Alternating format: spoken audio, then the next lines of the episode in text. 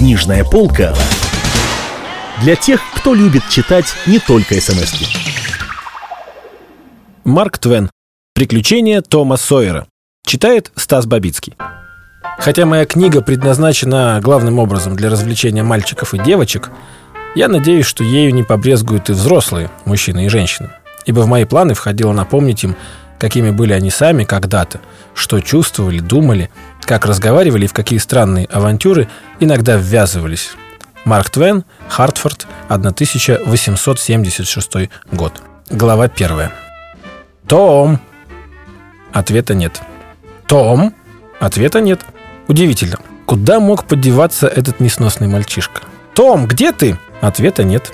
Тетя Поля спустила очки на нос и оглядела комнату поверх очков. Затем подняла их на лоб и оглядела комнату из-под очков. Она очень редко, э, почти никогда не глядела сквозь очки на такую мелочь, как мальчишка. Это были парадные очки, ее гордость, приобретенные для красоты, а не для пользы. И что-нибудь разглядеть сквозь них ей было, ну, примерно так же трудно, как сквозь пару печных заслонок. На минуту она растерялась, потом сказала, не очень громко, но так, чтобы мебель в комнате могла ее слышать. «Ну, погоди, дай только до тебя добраться». Не договорив, она нагнулась и стала тыкать щеткой под кровать, переводя дыхание после каждого тычка. Она не извлекла оттуда ничего, кроме кошки. Что за ребенок? В жизни такого не видывал. Подойдя к открытой настежь двери, она остановилась на пороге и обвела взглядом свой огород. Грядки помидоров, заросли дурмана. Тома не было и здесь. Тогда, возвысив голос, чтобы ее было слышно как можно дальше, она крикнула. «Том! Где ты?» За ее спиной послышался легкий шорох, и она оглянулась как раз вовремя, чтобы ухватить за помощью мальчишку, пока он не прошмыгнул в дверь. Ну так и есть. «Я же позабыла про чулан!» «Ты что там делал?» «Ничего, тетя». «Ничего? Посмотри, в чем у тебя руки». «И рот тоже». «Это что такое?» «Не знаю, тетя». «А я знаю. Это варенье, вот что это такое. Сорок раз я тебе говорила. Не смей трогать варенье.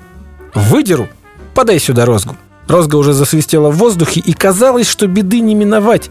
«Ой, тетя, а что это у вас за спиной?» Тетя обернулась, подхватив юбки, чтобы уберечь себя от опасности.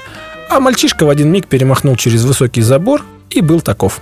Тетя Поля в первую минуту опешила, а потом добродушно рассмеялась. Вот и поди с ним. Неужели я так ничему и не выучусь? Мало что ли он со мной выкидывает фокусов? Пора бы, мне кажется, поумнеть. Но нет хуже дурака, чем старый дурак Недаром говорится, старую собаку не выучишь новым фокусом. Но ведь, господи ты, боже мой, он же каждый день что-нибудь да придумает, где же мне угадать. И как будто знает, вот сколько времени можно меня изводить. Знает, что стоит ему меня рассмешить или хотя бы на минуту сбить с толку, а у меня уже и руки опускаются. Я даже шлепнуть его не могу. Не выполняю я своего долга, что греха таить. Ибо сказано в Писании, кто щадит младенца, тот губит его – Ничего хорошего из этого не выйдет. Грех один. Он сущий чертенок, знаю, но ведь он, бедняжка, сын моей покойной сестры. У меня как-то духу не хватает наказывать его. Вот так потакать ему совесть замучит. А накажешь, сердце разрывается. Ибо сказано в Писании, век человеческий краток и полон скорбей. Думаю, что это правда. Нынче он отлынивает от школы. Вот придется мне завтра наказать его. Засажу за работу. Жалко заставлять мальчика работать, когда у всех детей праздник, но работать ему всего тяжелее, а мне надо исполнить свой долг. Иначе я погублю ребенка. Том не пошел в школу, и он отлично провел время. Он еле успел вернуться домой, чтобы до ужина помочь негритенку Джиму напилить на завтра дров и наколоть щепок для растопки. Во всяком случае, он успел рассказать Джиму, о своих похождениях, пока тот сделал три четверти всей работы. Младший, или скорее сводный брат Тома, Сид, уже сделал все, что ему полагалось. Он подбирал и носил щепки. Это был послушный мальчик, не склонный к шалостям и к проказам. Покуда Том ужинал, при всяком удобном случае таская из сахарницы куски сахару, тетя Поли задавала ему разные каверзные вопросы, очень хитрые и мудреные.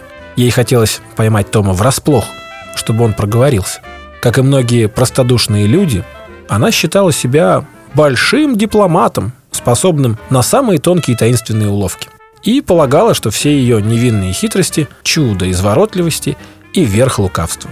Тетя Поля спросила, «Том, а в школе было не очень жарко?» «Нет, тетя. А может быть, очень жарко?» «Да, тетя». «И что же, неужели тебе не захотелось выкупаться, Том?» У Тома душа ушла в пятки. Он почуял опасность. Он недоверчиво посмотрел в лицо тети Полли, но ничего особенного не увидел и поэтому сказал «Нет, тетя, не очень». Она протянула руку и, пощупав рубашку, сказала «Да, Том, пожалуй, ты нисколько не вспотел». Ей приятно было думать, что она сумела проверить, сухая ли у Тома рубашка, так, что никто не понял, к чему она клонит. Однако Том сразу почуял, куда ветер дует, и предупредил следующий ход. «У нас в школе мальчики обливали голову из колодца. У меня она и сейчас мокрая, вот поглядите».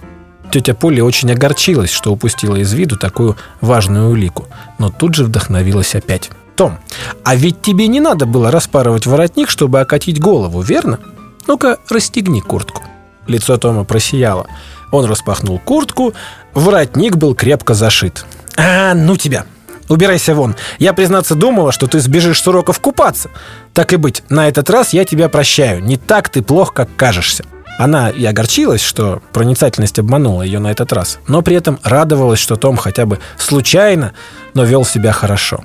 Тут вмешался Сид. «А мне показалось, будто вы зашили ему воротник белой ниткой, а теперь у него черная». «Ну да, я зашивала белой». «Том!» Но Том не стал дожидаться продолжения. Выбегая за дверь, он крикнул. «Я тебе-то припомню, Сидди!» В укромном месте Том осмотрел две толстые иголки, вколотые в лацко на его куртке и обмотанные ниткой.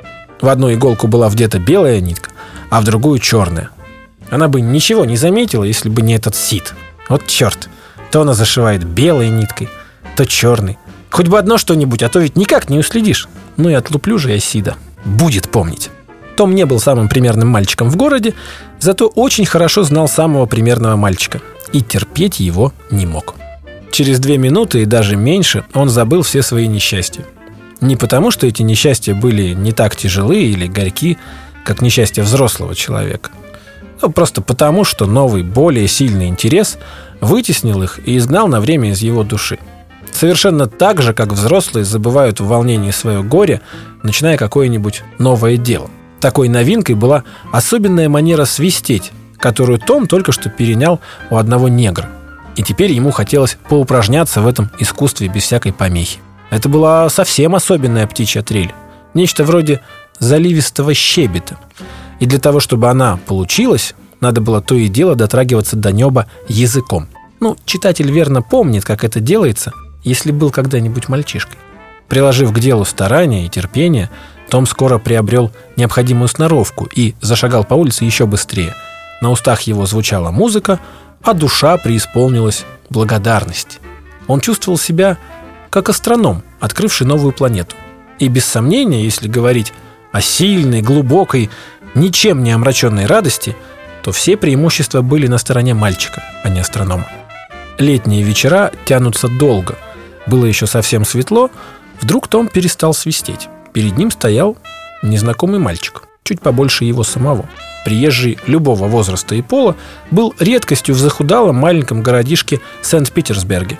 А этот мальчишка был еще и хорошо одет. Подумать только, хорошо одет в будний день. Просто удивительно. На нем были совсем новая шляпа и нарядная суконная куртка, застегнутая на все пуговицы, и такие же новые штаны. Он был в башмаках, это в пятницу-то. Даже галстук у него имелся из какой-то пестрой ленты. И вообще вид у него был столичный, чего Том никак не мог стерпеть. Чем дольше Том смотрел на это блистающее чудо, тем выше он задирал нос перед франтом-чужаком, и тем более жалким казался ему его собственный костюм. Оба мальчика молчали. Если двигался один, то двигался и другой, но только боком, по кругу. Они все время стояли лицом к лицу, не сводя глаз друг с друга. Наконец Том сказал, «Хочешь, поколочу?» «А ну попробуй, где тебе?» Сказал, что поколочу, значит могу. А вот и не можешь, могу. А вот и не можешь, могу, не можешь. Тягостное молчание, после чего Том начал с. Как тебя зовут? Не твое дело. Захочу, так будет мое. Ну так чего же не дерешься? Поговори еще у меня. Получишь. И поговорю, и поговорю. Вот тебе. Подумаешь, какой выискался. Да я захочу, так одной левой рукой тебя побью. Ну так что же ты не бьешь? только разговариваешь. Будешь дурака валять и побью. Ну да, видали мы таких. И вырядился. Подумаешь, какой важный. Еще и в шляпе. Возьми да сбей, если не нравится. Попробуй сбей, тогда узнаешь. Опять молчание, опять оба начинают наступать боком, косясь друг на друга. Наконец сошлись плечо к плечу. Том сказал, убирайся отсюда. Сам убирайся. Не хочу. И я не хочу. Ты трус и щенок. Вот скажу моему старшему брату, чтобы он тебе задал как следует. Так он тебя одним мизинцем поборет. А мне наплевать на твоего старшего брата. У меня тоже есть брат, еще постарше. Возьмет, да как перебросит твоего через забор. Никаких братьев, понятно, и в помине не было. Все в раке. Ничего не в раке, мало ли что ты скажешь. Большим пальцем ноги Том провел в пыли черту и сказал, «Только перешагни эту черту, я тебя так отлуплю, что своих не узнаешь. Попробуй только, не обрадуешься». Новый мальчик быстро перешагнул черту и сказал, «Ну-ка попробуй, тронь». В тот же миг оба мальчишки покатились в грязь, сцепившись по кошачьи. Они таскали и рвали друг друга за волосы и за одежду, царапали носы, угощали друг друга тумаками и покрыли себя пылью и славой. Скоро неразбериха прояснилась, и сквозь дым сражения стало видно, что Том оседлал нового мальчишку и молотит его кулаками. «Проси пощады», — сказал он. Мальчик только забарахтался, пытаясь высвободиться. Он плакал, но больше от злости. «Проси пощады!» И кулаки заработали снова. В конце концов чужак сдавленным голосом запросил пощады. Том выпустил его и сказал, «Это тебе наука. В другой раз гляди, с кем связываешься». Франт побрел прочь, отряхивая пыль с костюмчика, всхлипывая, сопя и обещая задать Тому как следует, когда поймает его еще раз.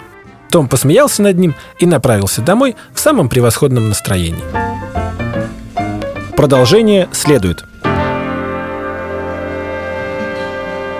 Книжная полка для тех, кто любит читать не только смс -ки.